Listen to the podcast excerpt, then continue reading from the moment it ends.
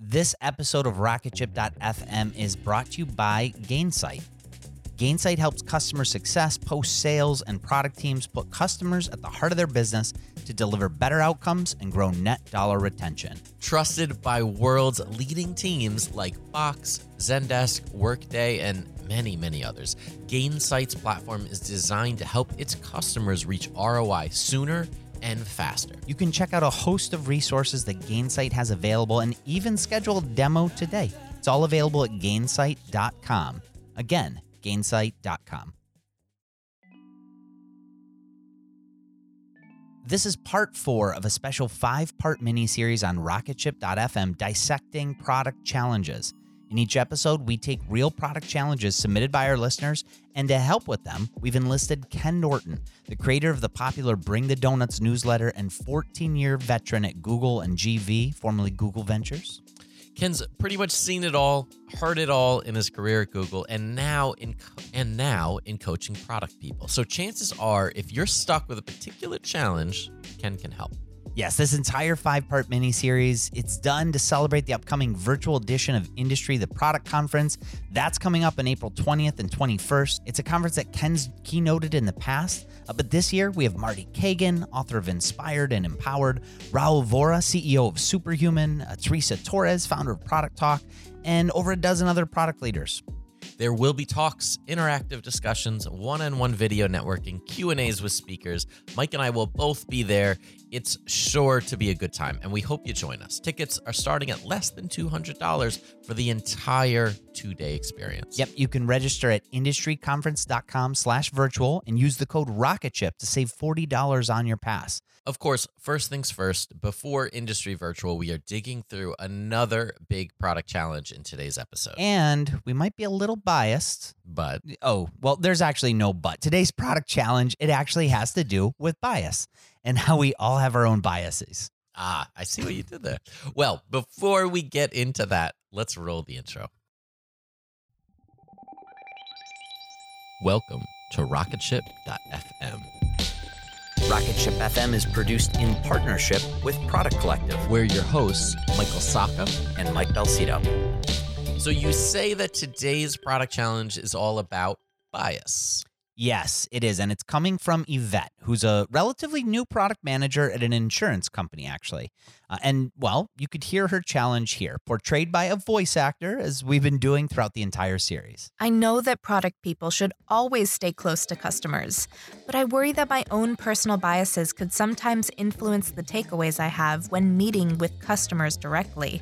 What's the best way to prevent our own biases from clouding what we learn from customers? Well, I'm glad that Yvette brought this challenge up because this actually should be something that we're all thinking about. Yeah, I think that Ken Norton would agree with you. He starts off his take on this one by complimenting Yvette on the challenge itself. first off, congratulations, because being aware of your own biases is the first step to, to to circumventing them and overcoming them. And so, I'd say you're already you're already on a good path toward self awareness there. Uh, and and you're exactly right. I think you know customer conversations, user interviews, user research, uh, very prone to our biases, particularly as as product managers. Um, you know, in my own career, I, I think about you know confirmation bias being a big one. Right? It's just like you you go in with a predetermined notion of the product working in a certain way, or or needing to do something, or having your own opinion about what the user or the customer will want, and and and you hear what you want to hear. Right? You say like, wow, they, they they said they didn't like that, but really, you know, they they they like the broader theme. And and, and in fact, early in my career, I would I would refuse to go to user studies because I felt like I would always draw the wrong conclusions. And I, I believe that, you know, PM shouldn't even be in the room. They should let user researchers synthesize the, the learnings. And uh, I, I've since changed my tone on that. I, I do enjoy go to going to user studies and, and, and customer evals, but, um, but I always withhold my judgment until I've seen what the user researcher has, has, has helped me understand. Um, and I think, you know, my, my first piece of advice is when you're talking to customers, you're talking to users is to just listen more than you talk. The less you talk, the more you're getting their fundamental understanding of what the problem is and and what they need you to do about it. The more you talk, the more you're you know what they say in the legal profession is leading the witness. Like you, even just the way you ask questions. But wouldn't it be great if it did this? Like you're you're just you're setting them up, and and I think as much as they're customers and they're paying us or they're using our service, they they want to give the right answer, right? They they want they want to make you happy, and and I think you know they want to tell you what they think you want to hear, and so that leads to this danger of if you're asking them questions in a way that you're getting answers you want to get, and you have a willing participant on the other side that that wants to make you happy and give you the answer, then you're just you're just fulfilling your own kind of self fulfilling prophecy here. My second piece of advice when you're talking to customers and with users is to is to stay focused on their problems, not solutions. And I, I think this is an important part of product development is customers are very, very in tune with their problems. They know what's painful about it. They know why it sucks. They know why it's hard. They know why it's that it wastes time. Like whatever problem you're trying to solve, they can tell you all about it from the inside out. Why it's why it's terrible. Um, and but they don't necessarily know what the solution is. That's your job. And so you know if you think about like doctors, right? describe where you hurt like the, the patient knows where they hurt they can just like can describe it in 15 different ways and they have all sorts of metaphors for it but you wouldn't ask the patient great what what what should i diagnose you with that's the doctor's job and so i think the more you are listening to customers talk about the problems they're experiencing the the less likely you are to let your own biases come in because your biases are often around the solutions to those problems and the product you want to build and so you know again this is why listening to them talk about their problems can can help you overcome some of this. Um, you know, another thing is just in terms of listening. There's there's a couple different ways that we listen. There's uh, what psychologists call type one listening, and what psychologists call type two listening. And type one listening would be I'm listening to you through the lens of what I'm going to say next. And, and there's there's plenty of examples where that's actually fine. Like you imagine being at a restaurant and the waiter is reading the specials of the day. Like you're you're hearing in your head which of these ones do I, I want to eat? And, and that's fine. You're naturally listening from a type one perspective. Type two listening is listening from the other person's perspective. Type two is really hearing, really understanding what someone is saying. I'm listening to you and I'm trying to understand what it means for you. I'm not immediately snapping to what I'm going to say next. I'm not immediately thinking about what I'm going to do about it. I'm really truly listening to you. And and I think that's important with customers because oftentimes we're listening in a type one fashion. Like, okay, what am I going to build? Oh, yep, that validates this feature. Or, yep, well, that that's too hard. Like, there's no way I'm going to do that. Stop doing that. Listen to them. Really understand and empathize with the problem they're experiencing, and and and how and how it matters to them. And and I think my final piece of advice here is, you know, I've I've been really fortunate to work with really tremendous professional user researchers in my career, some of the, the best of the best. And and this is what they do. They're trained to do this. This is their job is to understand how to ask great questions and to overcome biases and to be able to translate lessons into ways that are actionable for product managers. And so if you're fortunate enough to work with a, a, user researcher let them take the lead. Um, if you're not you can still gain some of these skills uh, there's a book i recommend uh, by my friend erika hall called just enough research which is all just about how, how do you do user research and, and how do you talk to cus- customers and it has a whole section on biases, which which Yvette will appreciate, uh, and how to overcome them. Uh, and there'd be some great techniques in there that would would probably work for her as well.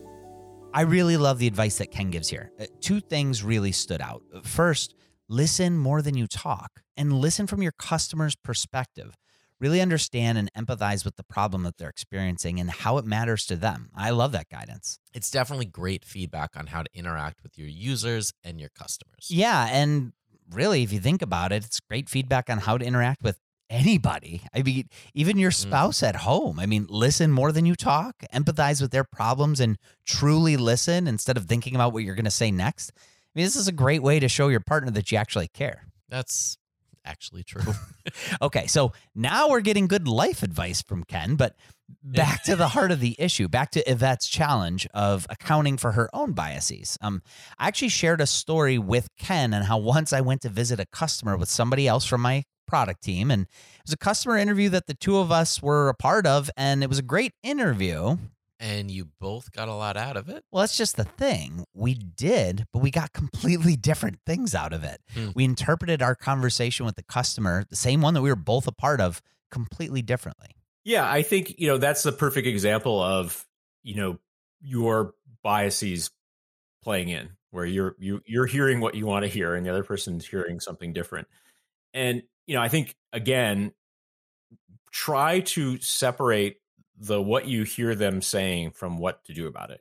And so this is why doing more of them helps, right? So if you go, if you only interview one customer and you come away and you build a product based on what that one customer says, you maybe you've built a product that just happens to work for other customers, but you don't know yet, right? So write down, take notes on what you're hearing, but but wait to synthesize it until you've talked to say five five customers, right? Like here are all my notes from the five customers. Here's all what they're all saying about the problem. Here's what they're all experiencing. Here's what's different about them, different about their environments. Now let me sit down and try to figure out what do I do about that. And so you're naturally drawing conclusions across a bigger sample, which is helpful. So you're not just kind of snapping to whatever that one customer says. But also the other thing is, the benefit of time, some of the emotion is removed. So if you're doing this now a couple weeks later after five different customer interviews, you're looking more at the types of patterns. You know, well, geez, I'm getting validation that they're all experiencing this problem, but they're experiencing it in different ways. Um, that's going to help you make better product decisions than if you just walk out of a customer interview and say, "Yes, we have to completely change our roadmap because what I just heard completely validates that I was right that we should do X, Y, or Z." Uh, and again, this is this is where professional researchers provide a ton of value in being able to synthesize and say, you know, these are the top line takeaways from what we heard from these conversations, uh, and then just kind of removing some of the emotion and the human biases from the conversation. So, cases like this, they're examples of personal bias that we have making their way into our own conclusions. But the more conversations you have, the better a chance you'll have in seeing patterns emerge. And those patterns hopefully overpower those personal biases you may have. I asked Ken to sum things up for Yvette to give her one final quick takeaway that she could get out of this episode. The real takeaway is listen more than you talk and try to listen in a way where you're really hearing what they're saying, not listening in a way that you're constantly jumping to what you're going to say next or what it means for you or what it means for your product. I think the more you listen and the more customers are asked to talk about the problems, the more likely you are to build a winning product. Well, Yvette, I actually have pretty high hopes for you that you'll address this challenge the right way. As Ken pointed out, the fact that you're even asking this, it's a sign that you're a product person that truly cares. Yeah, we hope that Ken's feedback here was helpful though. And and while this episode's winding down, we have one more episode left in this mini series. And it's available to you right now. So if you want to close out the mini series, you can do so right now if you want to. If you do, well, we'll be back with you in just a few seconds. Thank you so much for listening to rocketship.fm. It is your support that keeps the show going. Can, take a second and leave us a review wherever you listen to podcasts. It helps out the show so much. We're also part of the Podglomerate Network. And if you'd like to listen to more great shows from the Podglomerate, go to thepodglomerate.com to see the full show listings. Rocketship.fm is produced in partnership with Product Collective, a community for product people. Go to productcollective.com and get access to our weekly newsletter, live video interviews, Slack community, product job board, and a whole lot more. Again, just go to productcollective.com.